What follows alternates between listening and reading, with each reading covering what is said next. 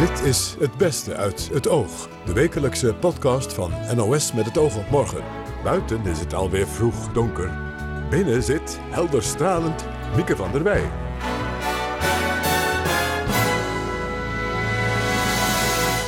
Hartelijk welkom bij deze nieuwe aflevering met bijzondere gesprekken van de afgelopen week uit het oog. We gaan friemelen, freubelen en frutselen met de haakgoeroe van Nederland, Dennis van der Brink. Het is gewoon een hele fijne bezigheid. Het is ook heel erg leuk om over te praten, vind ik altijd. Er zouden veel meer mensen aan het handwerken moeten gaan. En we gaan het hebben over een gevechtsvliegtuig dat dit geluid maakt.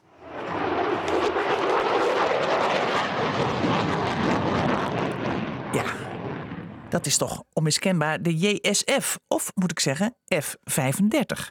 U hoort zometeen het antwoord, maar eerst dit.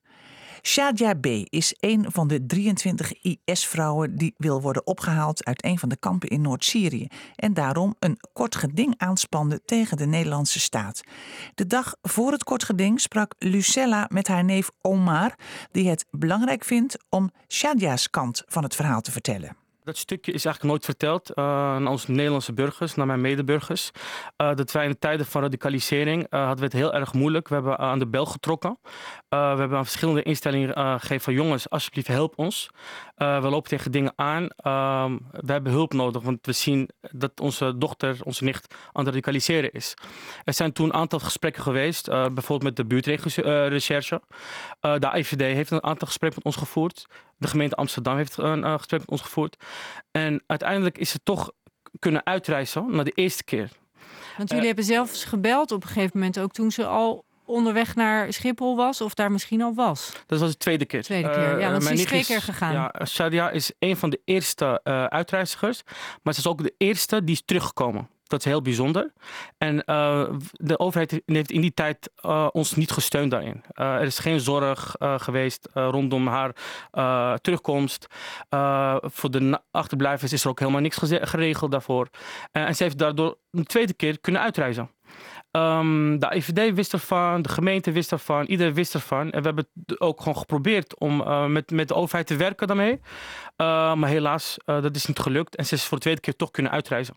Want wat was het argument dat u steeds hoorde? Want zij had ook, ook psychische, psychische problemen. problemen. Mijn nichtje was heel erg ziek. Of en heeft psychische, psychische problemen. problemen. Inderdaad, en zij is in de handen van die beesten, zo noem ik ze, de ronselaars, is zij kunnen gevallen. Maar er zijn heel veel die loverboys, er zijn, er zijn onze kinderen, onze samenleving die zit eenmaal zo.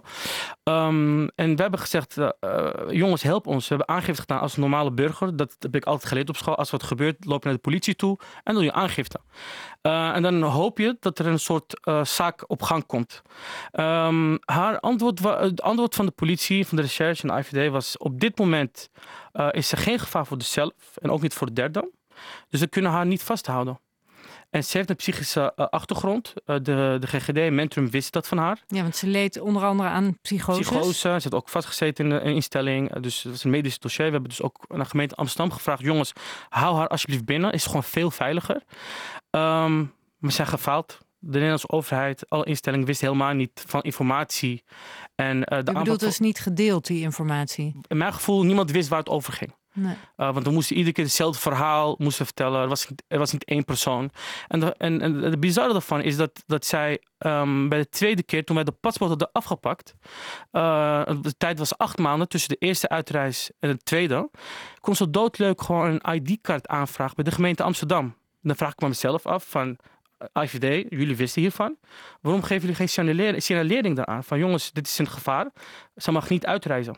U, u, de familie heeft wel, begreep ik, inmiddels excuses gehad van burgemeester klopt, Halsma. Klopt, bedoel, ja. zij was natuurlijk niet destijds burgemeester, nee. maar zij heeft wel gezegd, we hebben fouten gemaakt. Ja, we hebben inderdaad, uh, nogmaals, de stukje verhaal van de achterblijvers is nooit echt in beeld geweest. Verschillende factoren. Schaamte, uh, niet, uh, niet kunnen verbaal niet heel sterk zijn, uh, wantrouwend. En we hebben toen gezegd van de enige uh, manier om, om, om dit op te lossen, is om aan ons, ons kikkerlandje, onze burgers, dit ander stukje verhaal te vertellen.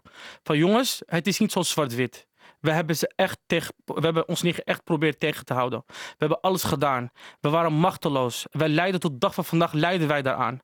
En, eh, en, en, en de, de aanpak van radicalisering is gewoon gefaald. En daarom vind ik juist extra dat Nederland nu zijn verantwoordelijkheid moet nemen. En het moet goedmaken voor, vooral voor de mensen die daar slachtoffer zijn geweest. Naar de Yazidis, naar de Koerden, naar iedereen die kapot is gemaakt. Maar ook hier eh, naar de achterblijvers. Want ja, wat de vraag? Nou, ik, ik vraag me af, want ik, wil het ook graag hebben over hoe het nu met haar is. Ja. Eh, want, want wanneer heeft u voor het laatst met haar contact gehad? Eh, nogmaals, zij is heel ziek. Ze kan zelf niet praten. Maar via journalisten, via, eh, via, via hebben wij contact dat het heel slecht gaat. Eh, ze ligt op een, in een tentje alleen. En de voordeel van dat zij eigenlijk nog geen besef heeft welke situatie door de psychose. werkt nu momenteel in haar voordeel. Ze, weet, ze heeft geen besef van waar ze eigenlijk momenteel is. Eh Herald Doornbos, een, een, een journalist, is uh, laatst geweest. En die heeft gezegd van jongens... eh, Die is in het kamp geweest is- waar zij verblijft. Hol, inderdaad, El Hol. En die heeft gezegd van jongens, dit gaat heel slecht met haar. Haar been ligt eraf. Eh, mentaal is het gewoon heel slecht. Eh, er zijn heel veel kinderen daar en natuurlijk geen bezigheid, geen activiteit. Dus ze gooien ook stenen naar haar om een bepaalde spanning te ontwikkelen. We zijn allemaal kinderen geweest. Ze eet en drinkt heel slecht. En het is gewoon heel koud daar nu. En natuurlijk ook de spanningen die daar zijn. Niet genoeg eten, niet genoeg drinken. Dus er is heel veel spanning. Het gaat heel slecht met haar. En eh, we maken ons zorgen of ze het wel gaat redden. Ze kan ook heel slecht lopen, omdat zij eh, al die tijd heeft gelegen. Waardoor je bovenbeen verslapt. Je spieren verslappen dan ook heel erg. Dus die vlucht die die twee vrouwen die zich nu in Ankara hebben gemeld, Ja. die vlucht die zij hebben gemaakt, dat is voor haar geen optie. Geen optie. Voor haar is geen optie. zij En haalt Ankara niet ze in haalt haar Ankara toestand. helemaal niet. Nee, nee. En eh, de angst die ze heeft, ze wil helemaal niet naar buiten toe gaan, heb ik begrepen. Eh, dus Ze wil de tent niet uit. Nee, ze wacht op, eh, op mijn tante, op, mijn, op haar moeder. Ze zegt, waar blijft mijn mama? Ik wacht op mijn mama. Dus zij wacht op haar moeder. En dat is eigenlijk waar ze overleeft. Want ze heeft geen besef hoe erg die situatie daar is. Eh, die, die reis wat, zij gaat, eh, wat, zij zou, wat die, deze twee vrouwen hebben meegemaakt... die gaat zij niet kunnen redden. Weet u wat ze heeft, heeft gedaan? Is zij heel actief met IS geweest? Ehm, we hebben heel weinig informatie erover. Ik kan daar niet over liegen dat ik een soort roman hier ga vertellen. Dat een soort sprookje U is. gaat niet zeggen dat ze volstrekt onschuldig is, want dat weet u niet. Dat weet ik helemaal niet. Maar wat ik wel weet, is dat door de psychose is ehm, ze is eigenlijk uitgehuwelijk door de ronselaars. Een heel mooi verhaal is er verteld. En ze is eigenlijk ehm, na een paar weken is eigenlijk eh, verstoot. Want die man die heeft vier of vijf vrouwen. Zijn doel is gewoon heel veel kinderen maken. En zo'n ziek persoon die psychoses heeft, ja, dat, dat zit niet op te wachten. Dus ze heeft eigenlijk al die tijd eigenlijk ook in een soort vrouwkampen gezeten van die IS. En ze heeft eigenlijk zitten overleven. En dat is eigenlijk wat wij weten. Maar wat ze daarna heeft gedaan, kan ik niet vertellen. Zou, het u haar, zou u het haar vragen als, als u haar spreekt? Stel ze komt terug of u krijgt contact met haar. Wilt u het weten? Het belangrijkste is ehm, dat ze weer beter wordt. Dat is belangrijk voor ons. En als ze daar inderdaad eh, mentaal sterk voor is, zou ik inderdaad alles willen weten wat ze allemaal heeft meegemaakt. Maar ah, vooral als gewoon nieuwsgierigheid. Van wat heb je meegemaakt en hoe was het leven daar en wat heb je meegemaakt? Dat zou ik het heel graag willen weten. En er is een heel debat gaande. Eh, eh, Stel dat deze vrouwen wel terugkomen of niet. Hè? Dat, Ja. dat is dus nou net de discussie. Maar Mhm. als ze wel terugkomen, moeten ze hier berecht worden. Wat, wat vindt u dat haar te wachten moet staan als ze terugkomt? Los van dat ze beter moet worden. Eh, wat ik vind is sowieso berechting. Als er genoeg, eh, eh, eh, ja, genoeg bewijs daarvoor is. Maar vooral inderdaad dat er eh, niet dat er al die tijd wat bij ons is gebeurd, is dat er dus. Ehm, ze werd van Schiphol opgehaald en werd ze afgezet bij ons thuis. Ze werd ondervraagd. En toen zei ze van, je hoort wel van ons. De eerste keer nadat Eerste ze was teruggekomen. Maar ja. daarna ook nog weer. Toen zij daar zat, werd helemaal niet gevraagd van hoe gaat het met jullie of wat is aan de hand. Of, er werd echt alleen maar eenrichtsverkeer, er werd alleen maar vragen gesteld van, eh, om informatie te, eh, eh, te halen. Ehm, ik hoop dat ze hebben geleerd. En dat er een hele organisatie, door al die vertraging wat het kabinet de afgelopen jaren heeft gedaan, dat ze nu wel een professionele organisatie hebben. En ik heb laten vertellen dat er in Vught een terroristische afdeling is, waar psychologen zitten, waar eh, medische eh, eh, mensen van de medische wereld zitten. Dus sowieso hoop ik dat, dat het allemaal goed geregeld is. Maar ze moeten inderdaad wel vastzitten, want wij kunnen haar niet aan. Dat hadden we altijd al, al aangegeven, we zijn daar niet professioneel voor. En u bedoelt of het nou in een, in een gevangenis is waar goede medische zorg is, Klopt. of in een eh, instelling voor mensen met geestelijke problemen, maakt niet uit, maar zorg dat ze in ieder geval Inderdaad, ergens worden een veilige opgevangen. plek is waar ze niet eh, mensen Ze is beïnvloedbaar dat ze in mensen hand komt dat het gewoon de kinderkant kant op kan gaan. En daar maken we ons heel erg zorgen om, omdat er gewoon wantrouwen naar de overheid is. Het is gewoon een pijnhoop geweest de afgelopen jaren. En morgen dan, uh, nou, dan is er een kort geding. En uh, heel spannend, u, inderdaad. u doet daar ook aan mee. Zeker weten. Ja, het is heel spannend voor ons. Ja. Ja, zeker weten. Uh, we hebben het nooit zo gewild. We hebben nooit de strijd willen aangaan tegen de overheid. Uh, de overheid weet van alle informatie, van het inlichtingendienst, van alles. We hebben altijd van het begin geprobeerd om heel burgerlijk mee te werken. We hebben alle moskeeën ook aangegeven die lezingen gaven die niet oké okay waren. we hebben ons laten afluisteren. helaas hebben ze ons gedwongen dat ze niet echt met ons als partij, maar dat ze als tegen ons waren. U heeft zich vrijwillig laten afluisteren. U zei, Tuurlijk. luister maar mee. Ja, Ja. ja. we zijn toch wanhopig. Je Ja. moet gewoon zeggen van jongens, alsjeblieft, hou haar tegen. De rechter doet binnenkort uitspraak in dat kort geding. In de Verenigde Staten zetten de Democraten nieuwe stappen in de afzettingsprocedure tegen president Trump. Ze zijn ervan overtuigd dat hij te ver is gegaan door Oekraïne onder druk te zetten om een onderzoek te starten tegen zijn rivaal Joe Biden. Maar hoe wordt deze discussie gevolgd door Trump-stemmers? Koen Verbraak sprak met Trump-aanhanger Inez Hill uit West Virginia. Het gaat een beetje voor ons om um, hoe um, de Democraten ook een beetje het, hoe noem je dat? Ik zoek naar het woord. um, hoe, je, hoe je omgaat met verontwaardiging. En het lijkt wel alsof sinds uh, Trump dus president is geworden. Staat de volume bij de Democraten bijvoorbeeld op 11. En alleen maar verontwaardiging na verontwaardiging van hij hoort geen president, hij moet geïmpeached worden. Dus nu krijgen we dit nieuwe, die, die, deze nieuwe situatie, die misschien in alle werkelijkheid wel iets heeft. Uh, misschien iets actueel, actueels heeft. Maar niemand is erg meer geïnteresseerd hier. Wat wij dus zien, mensen die dus, ja, we, we, we wonen, ik woon hier met de coal miners en mensen die in de, in de gas en oil werken en die komen thuis na 10, 12 uur werken en nemen misschien een pilsje en het doen de tv uit en alleen maar weer van dit is het, we hebben hem nu. Het is bevestigd, hij gaat eruit, hij gaat impeachen. En wat is eigenlijk op het ogenblik nog echt het verschil vergeleken met de andere 10 of 17.000 pogingen om te laten zetten dat hij weer iets heeft overstreden of overtreft. En dat is nog steeds de vraag in een heleboel mensen's gedachten, voor mij ook. Um, ik, ik weet dat er, hoe noem je dat, getuigen zijn, maar... Mm -hmm. En er zijn wel ambtenaren en er zijn wel ambassadeurs. Maar er zijn bijvoorbeeld ook twee mensen die dus niet, ge, ge, uh, hoe noem je dat, uh, gekomen zijn om getuigenis af te leggen. Bijvoorbeeld de, de, de vorige Deputy National Security Advisor Cooperman. En, en die helpt dan een baas, die heette Bolton. En die, dat, dat is nu uitgesteld. En dat zijn twee hele belangrijke ambtenaren. Ja. En dus dan de vraag komt dan vaak op... waarom zijn de democraten in zo'n hurry? Weet je, waar moest dat allemaal zo snel? En waarom ga je dan ja. naar de tweede of derde? Maar mevrouw Heel, als nu komt vast te staan dat hij strafbaar heeft gehandeld, hè, zou u dan Mhm. toch van mening veranderen? Dat u toch denkt, ja, dat, dat kan natuurlijk helemaal niet dat de president dat doet. Hij moet nu echt afgezet worden. Um, ik zou er zeker twee keer over nadenken. Eh, Want ik zou het eerst dus, ik weet dat het dan naar de, het Huis van af, Afgevaardigd heet dat zo, Ja. uh, gaan. En daar denk ik daar de eerste impeachment zou komen. Ik denk niet dat de Senaat het door zou drijven.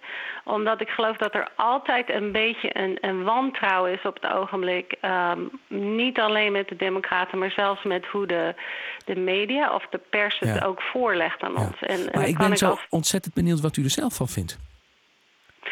Wat, wat vind ik van... Zou ik weer op hem stemmen, vraagt u? Of? bijvoorbeeld, of, of, of begint u langzamerhand uw vertrouwen in hem te verliezen?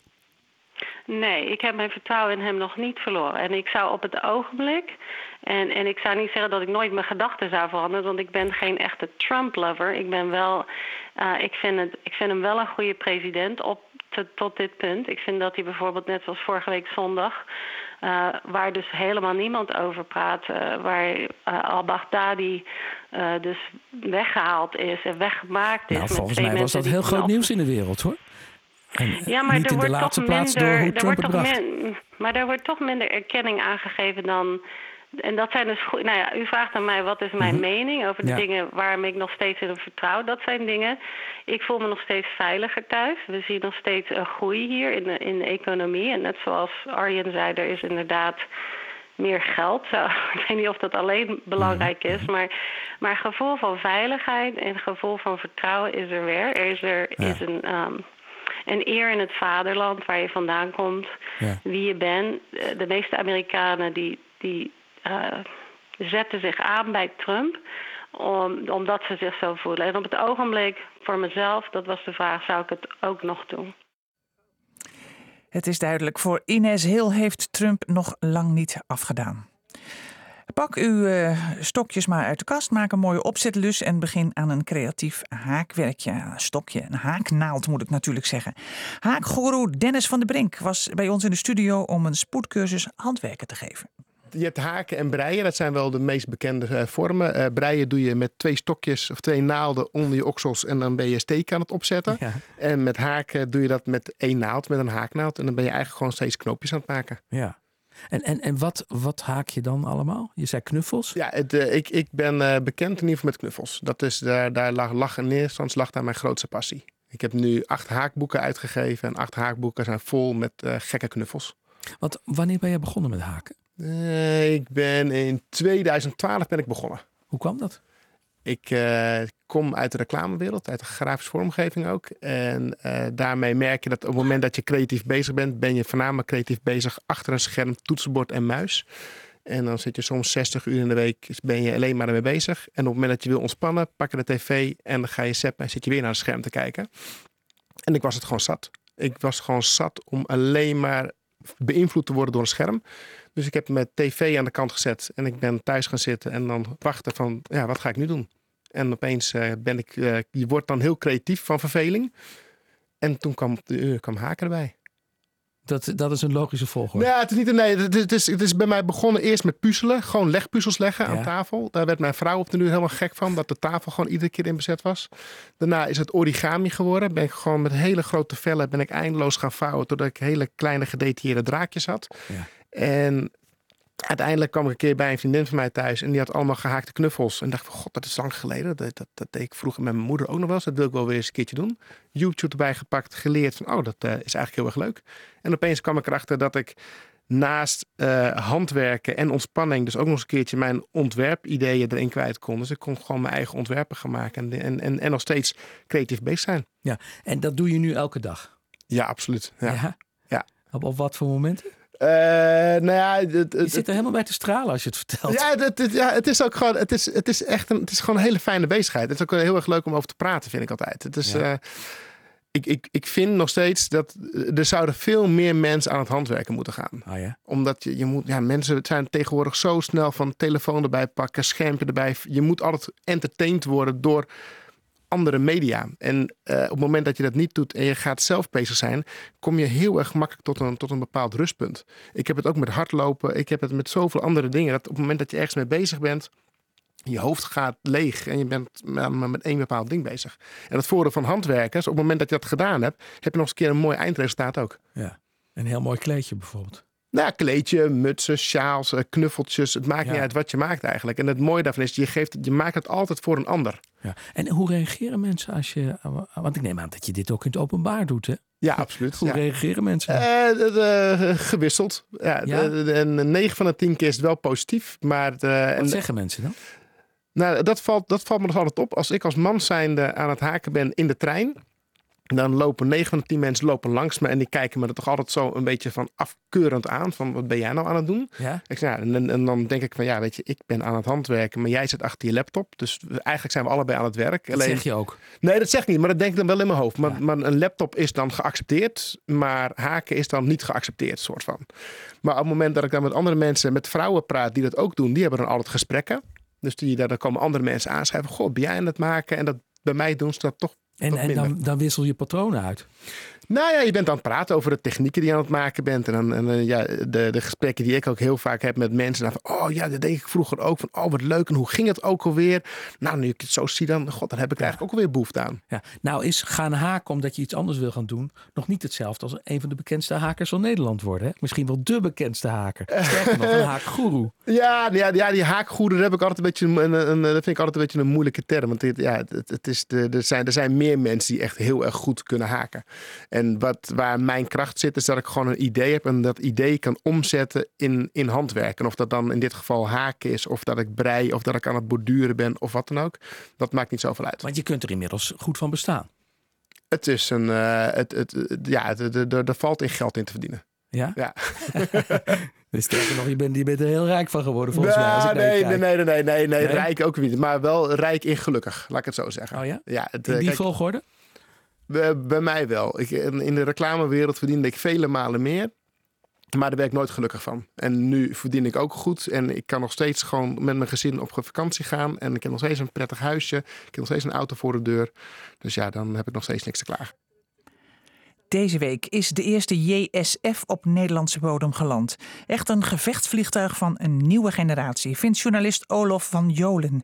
Hij vertelde aan collega Herman van der Zand dat er nog wel wat gedoe is over de naam. Wat je er ook van vindt, wat je smaak is of wat je, wat je erover denkt. Maar het, het is wel indrukwekkend. Dit soort vliegtuigen zien opstijgen. Of dat nou eh, de F-35 is eh, of de F-16's. Ja, dat, dat raak je wel. Dat is wel imposant, ja. Wat is de titel vanaf nu? Noemen we hem als we hem zien vliegen? JSF? Ik, ik denk dat eh, de, de, de, de luchtvaartgekken en militairen die benadrukken echt van het is de F-35. Je mag hem echt niet meer JSF noemen. Maar ik denk dat, dat, eh, dat die naam nooit meer weggaat. Die naam die komt eigenlijk uit het ontwikkelingstraject. Hè. In, in den beginnen Joint Strike Fighter wil zeggen één vliegtuig voor alle legeronderdelen.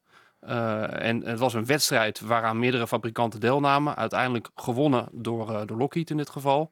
Eh, nou ja, en, en, maar die naam is blijven plakken. Ja, hoe erg moet je dat vinden? Persoonlijk vind ik dat het prima kan. Maar ik krijg regelmatig op mijn kop via Twitter van vliegers, militairen die zeggen van... je weet toch al dat dat al lang niet meer zo heet. Maar misschien hangt dan JSF voor hier in Nederland ook wel een beetje de, hele rompslomp met geld en bestellingen en zo. En F-35 klinkt als een heel nieuw vliegtuig. Ja, misschien. Alleen is, bij de leek. Ik, Alleen, ik, alleen ik bij mij. weet het niet. Voor mij is dit meer echt... dit, zijn, dit zijn de airheads eh, die spreken. Ehm, er was genoeg eh, gedonder. Nu is hij er. Hoe, hoe, hoe goed, hoe geavanceerd is die? Hij is, hij is heel geavanceerd. Hè? Om een beetje voorbij het jargon en voorbij de, de, de commerciële prietpraat te gaan. Ze noemen dit toestel de vijfde generatie. Dus dat wil zeggen, dit is echt het eerste toestel van een nieuwe generatie eh gevechtsvliegtuigen. Wat dit ding vooral het verschil maakt tussen, ik noem maar wat, een F-16 of, of dit, is dat dit toestel veel slimmer is. Het kan veel verder kijken, dankzij, dankzij de radar, dankzij sensoren. Maakt dit ding eigenlijk een soort virtueel plaatje van wat er helemaal om zich heen gebeurt. Ja, en dat, dat bepaalt het grote verschil tussen of een vlieger eh, eh, zichzelf kan redden, of hij, of hij een aanval kan inzetten, of dat hij met een beetje pech uit de lucht geschoten wordt. En dat, dat is het voornaamste verschil van dit toestel. En daarin, als ik met vliegers spreek, die zeggen van ja, dit is, dit is ongelooflijk, dit is een nieuwe wereld die voor ons open ging. Want in die F-16 kon je wel eens verrast worden door... door... Ja, ik heb met eh Laurens Jan Vijgen gesproken. Dat is eigenlijk de eerste Nederlandse eh, F-35-vlieger in 2013. En die zei, je moet je voorstellen, eh, tijdens de Kosovo-luchtoorlog, 99... eh, was het letterlijk zo dat vliegers verrast werden en zich een ongeluk schrokken als er een luchtdoelraket eh, naar boven kwam. Want dat, ze hadden daar niet echt waarschuwing voor. Nu is het zo, ze zien eigenlijk op het moment dat de radar van dat apparaat wordt aangezet, zien ze, oh, oh wacht even, daar komt een dreiging aan. We moeten rekening mee houden dat er iets gaat gebeuren. Ja, dat, dat is een enorm verschil. Ja. Ehm, maar nou lees ik tot mijn verbazing dat hij niet sneller is dan de F-16. Nee, maar dat heeft, dat Maar heeft ik, alles ik denk als je geavanceerd toestel, dan kan die, heeft hij meer bommen, dan kan hij verder vliegen, kan hij sneller vliegen. De voorganger van de F-16 ging nog harder. De Starfighter. Dat was eh, we zeggen, in rechte lijn. Dus we gaan steeds langzamer met gaan die la- apparaten. nou, het komt ook in feite, je hebt het te maken over een andere filosofie. Hè? De, de, de F-16 is in eerste instantie ontworpen als eh, wat ze noemen een dogfight vliegtuig. Dus een vliegtuig wat heel goed was in het onderscheppen van vijandelijke toestellen en als het nodig was neerhalen. Eh, dat ding is naderhand voor van allerlei andere toepassingen gebruikt, omgebouwd tot jachtbommenwerper. Maar in de kern was het een vliegtuig om andere vliegtuigen mee aan te vallen. De F-35 is een toestel wat niet zozeer meer bedoeld is om andere toestellen eh, eh, aan te gaan pakken. Want kijk maar naar de conflicten waar, waar Nederland en waar, waar de grote westerse landen bij betrokken Geen zijn. massale luchtgevechten meer. Nul. De, de- de- volgens mij de laatste neergehaalde toestellen zijn dateren inderdaad uit, uit de Joegoslavië-tijd. Dus dat is ook niet meer het voornaamste doel. Dat ding is vooral bedoeld om, om... Natuurlijk moet hij snel kunnen vliegen en zich kunnen verdedigen als het nodig is. Maar, maar het is een heel ander type wapen eigenlijk geworden. Het ziet er nog uit als een vliegtuig, dat is het ook. Maar, maar de doelen zijn veranderd. Ja, je, je, je omschrijft een, een virtuele vliegende wereld eigenlijk. En de- Wat, wat maakt, dan, dan begrijp ik waarom die duur is hoor. Maar wat maakt die ontwikkeling de afgelopen jaren nou zo ontzettend complex? Nou, ik denk eh, de beste manier om dat uit te leggen is een beetje... Dat heeft te maken met die eh, one-size-fits-all strategie. Het moet allemaal in één toestel. En, en eigenlijk heeft, eh, eh, hebben ze ontdekt dat dat toch niet helemaal ging werken. Je moet je een beetje voorstellen, je hebt iemand die heel goed kan voetballen. En je zegt, oké, vanaf morgen kan jij ook prof tennis spelen. Moet je ook nog aardig kunnen honkballen. Ja, dat gaat op een gegeven moment wringen. Wat ze toen zijn gaan doen is eigenlijk weliswaar dezelfde basis, maar compromissen gaan sluiten met, met drie verschillende versies daar dan weer van maken. Al die versies kregen ook weer hun eigen problemen.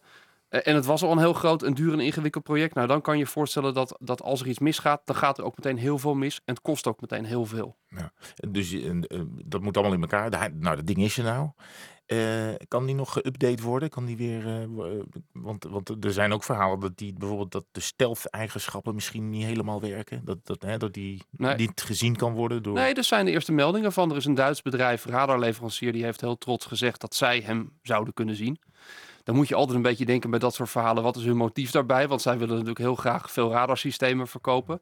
Maar goed, eh, eh, daar zou je moeten zeggen dat niks is, eh, niks is voor eeuwig. Hè? Dat die F-35 maakt deel uit van een wapenwedloop tussen, tussen mensen die aanvallen hè, en partijen die zich willen verdedigen. En dat ding dus toch wel weer willen gaan zien. Ehm, het, het interessante is eigenlijk dat elk vliegtuig, elk gevechtsvliegtuig permanent geüpdate wordt. Hè. De, de F-16 zoals die er nu staat en die eruit gaat. Dat toestel is ook niet meer hetzelfde als wat er geleverd werd in, in 79. Dat is door de jaren heen enorm veranderd. Eh, cockpit is anders geworden, andere wapens, eh, allerlei, allerlei grote aanpassingen. Dus dat gaat hier ook mee gebeuren. En alleen in dit geval is het makkelijker natuurlijk om bijvoorbeeld de software te updaten. Best- beste waar je een, een F35 mee kan vergelijken is met een Tesla. Die je ook gewoon kan updaten zonder dat er al te veel aan hoeft te worden verbouwd.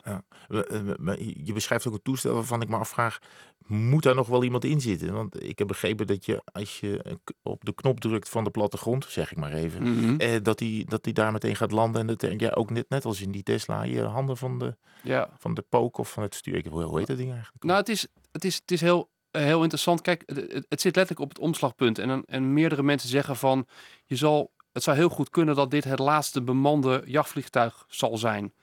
Tegelijkertijd. Want we hebben ehm, drones.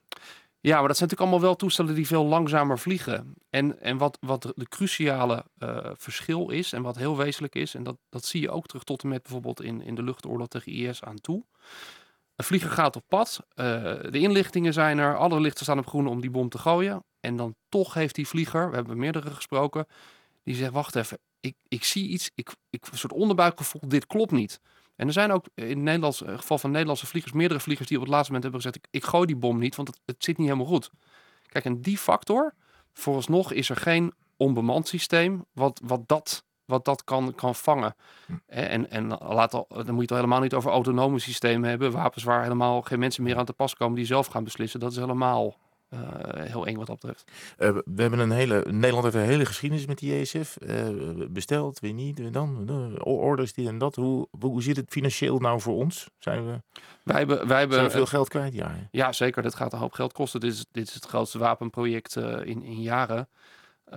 En wij hebben getekend voor een bepaald bedrag. Hè. Alles bij elkaar staat er volgens mij 4,5 miljard voor in totaal. Dus dat is, dat is heel veel geld. Je hebt het natuurlijk ook niet alleen over vliegtuigen, maar je hebt het ook over uh, aanpassing van, van een basis. Je hebt Onderhoud, het ja. over onderhoudssystemen. Er zit van alles aan vast wat ook allemaal geld kost. Um, het enige goede nieuws is als er, zullen we zeggen, nu meer toestellen nog bij zouden worden gaan besteld, dan is de kans heel goed dat ze die voor veel minder per, per stuk gaan krijgen, omdat de stuksprijs aan het dalen is op dit moment.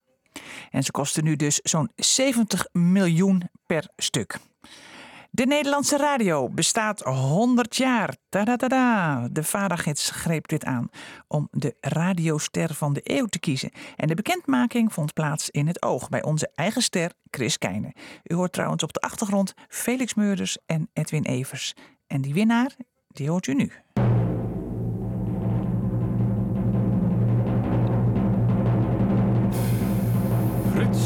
Spits. Harte gefeliciteerd. Je bent de belangrijkste radiomaker van de laatste en de eerste 100 jaar. En je hoort mij nu een hele ordinaire ja. schroeftop van een fles champagne opendraaien. Maar Komt er geen applaus eigenlijk? Ik zet er wel, ik Komt er geen applaus van Frits? Ik, ik, ja, ik, zet er wel mijn, ja. ik zet er wel mijn glas onder. Uh. Hey ja. Frits, van ja. harte. Ja, dankjewel. Van harte dankjewel. Heel ja. erg gefeliciteerd. Wat, wat gaat er door je heen? uh, nou, als ik, als ik zo meteen een slok neem champagne, denk ik. Uh, ja, uh, ik vind het mooi dat ik deel uitmaak van de geschiedenis van de radio. Dat is een, medium waar ik heel erg veel van hou. En of ik nou één sta of tien of, of, of twintig, dat maakt mij eigenlijk niet zoveel uit. Het feit dat, uh, dat ik hier met uh, twee uh, collega's eh, samen zit die net zo van radio houden als ik. Dat vind ik mooi. En ik vind het, eh, ik vind het, een, ja, ik vind het een eer. Ik ben er trots op. Ik, Ja. vind, ik vind het prachtig. Ja, de, kijk, de jury, Frits, die Ja. noemt jou een pionier, een grootheid en een vernieuwer. Nou ja, waar Ja, natuurlijk, Klopt, allemaal. Ja. ik, kan, ik, ik, kan dat, ik kan dat echt niet tegenspreken. Nee, nee, dat lijkt me Ik, ook. niet. echt, als ik, als, s ochtends als ik in de spiegel kijk en dan denk ik, dat is dat- pionier. dat- Daar staat de pionier weer. dat denk ik, dat is het eerste wat ik zie. Ik denk, dat is echt wel het meest typische aan mij. Dat ik denk, pionier. Ja, ja. Ja. En dan een grootheid. Ja, Ja. ja, ja, Ja. maar dat is. En wat was ja. het derde? Nou, eh, vernieuwer. En la- Nee, Vernieuwer. maar eh, dat, Nee, dat is maar wel dan- waar. Want je schrijft wel, ook mee gewoon, hè? Ja. je hebt wel Ja, steeds, steeds Ja. een nieuw programma Ja, maar bedacht. weet je wat het is, Chris? Ja. Het, het medium inspireert, programma's inspireren. En, en daaruit, uit die inspiratie ontstaat de vernieuwing. Dat gaat eigenlijk als vanzelf. Dus ehm, ik, ik, ik ervaar dat zelf niet als bijzonder, maar gelukkig eh, luisteraars wel. En mensen die naar de radio luisteren. Maar ik vind het niet leuk. Ik ben nu 71. Ik maak eh, al, al, al een groot deel van mijn leven radio. Je klinkt als 35. Ja, Ja. Dank, dank je Felix. Dat is, Ehm, maar dat ik, is één van die dingen. Ja. Nee, maar wat ik, wat ik belangrijk vind, is dat ik nu op mijn 71, 71ste niet hetzelfde doe als toen ik begon. Nee. En ik, ik heb dus een bepaalde, eh, een, een be- bepaalde carrière gemaakt. Ik heb dit prachtige programma gedaan met het oog op morgen. Ik heb eh, de avondspits gedaan, ehm, eh, tijd voor twee. En nu komt dat voor mijn gevoel allemaal samen in de taalstaat. Maar dat is toch weer een ander programma met Ja. nieuwe rubrieken, met een andere benadering ook van de radio. En ondertussen is die radio tegelijkertijd met mijn, met mijn activiteiten ook enorm vernieuwd. veranderd. Als je, Ja. als je hoort wat Edwin heeft gedaan op de radio, wat, wa- over vernieuwing gesproken. Of Felix, die altijd vernieuwend was. eh, ook ook, ook mijn, mijn, mijn, mijn eerste lessen heeft gegeven van hoe je radio moet maken. Hij zei eens een keer tegen mij, is een van de belangrijkste lessen. Ehm, ik klonk altijd heel serieus, Huh. vond hij. Hij zei, Frits, je bent een hele vrolijke jongen en ik hoor dat niet. En dat, is zo, dat zijn zo, zulke belangrijke eh, lessen die je krijgt van collega's, van mensen die net zo houden van jou, eh, van, van, van, van, van de radio als ik. Daar kun je alleen maar beter van worden. En, Laten we heel even luisteren, Ja. Frits, naar een eh, klein eh compilatietje uit jouw oeuvre. Goed.